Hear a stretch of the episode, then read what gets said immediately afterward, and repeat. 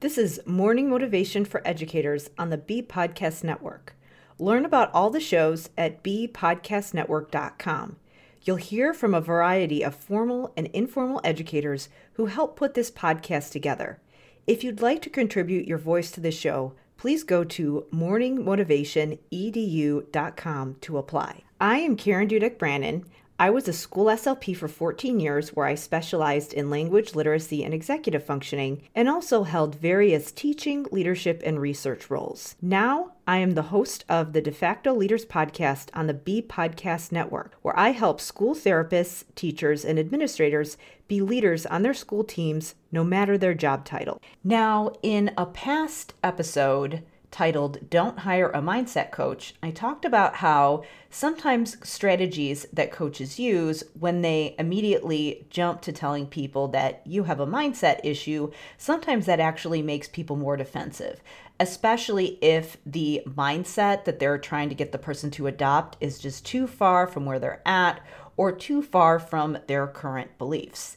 But something that I wanted to clarify here is just the idea of discomfort versus defensiveness. Because if you have a good coach, they actually should be encouraging you to do things that are going to make you feel uncomfortable. So there is a difference between feeling totally defensive and walled off versus having some clarity around what you should do, but still feeling some anxiety or discomfort. So if you have the first thing where you have no idea what you should do next, you feel totally confused, you don't feel heard, then obviously that is probably a sign that whatever strategy they were using isn't right for you. But if you have clarity, and maybe you feel a little bit excited or a little bit nervous and possibly a little bit overwhelmed, but you at least know what you should do next, then that's actually a good sign because a good coach is going to encourage you to do things that you may not be excited about. Maybe you have a little resistance to them. That's why you've gone to a coach in the first place. So, having a sense of discomfort is okay and normal and part of the process. I'll give you a couple examples from my own experience as a person being coached to share what I mean. So, in example number one, I was working with a coach who was helping me to put together some consulting packages and figure out what direction I wanted to go for my business.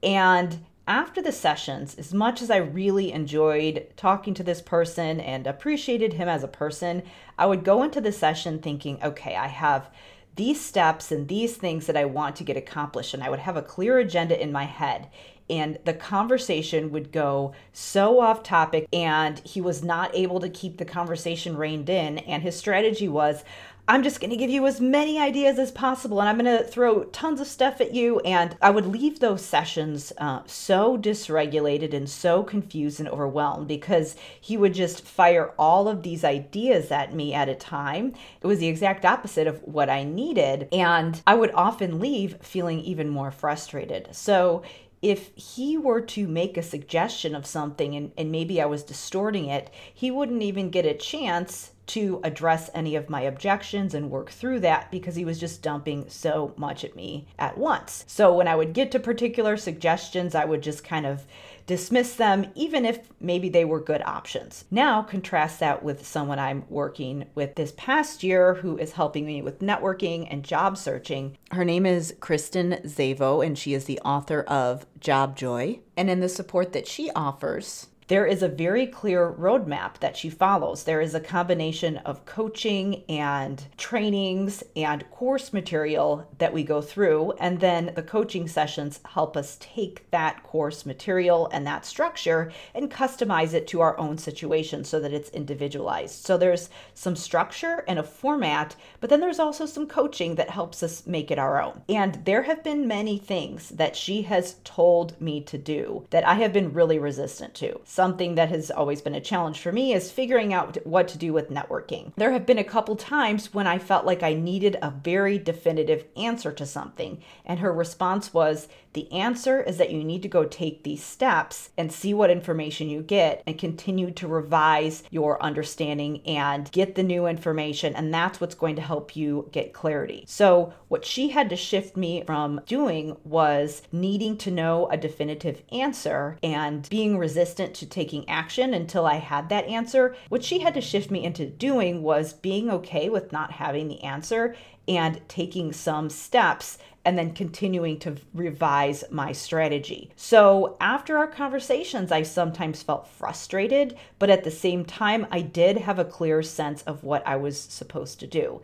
And there were a couple mindset things that I was still on the fence on when I would agree, okay, I'm going to go do XYZ over the next couple weeks. But she got me to buy into enough to get the micro yes for me so that I would take action. And so she didn't have to get through all of my mindset issues at once. She just needed to do a couple, and then we continued to revise that. So, this specific action was okay, if I'm not really sure what job I'm looking for, I need to go and network with some people and have some conversations with people at different companies. And then I'm going to come back in a couple weeks and see if I have some additional clarity. So, what I really needed in that moment was to shift my thinking around one very specific concrete strategy that I could do so that I could get myself to do it. What I did not need to do was completely change my thinking around everything relating to that particular goal that I had. All I needed from a coach in that moment was to get me to take an action that would move me closer to a particular goal.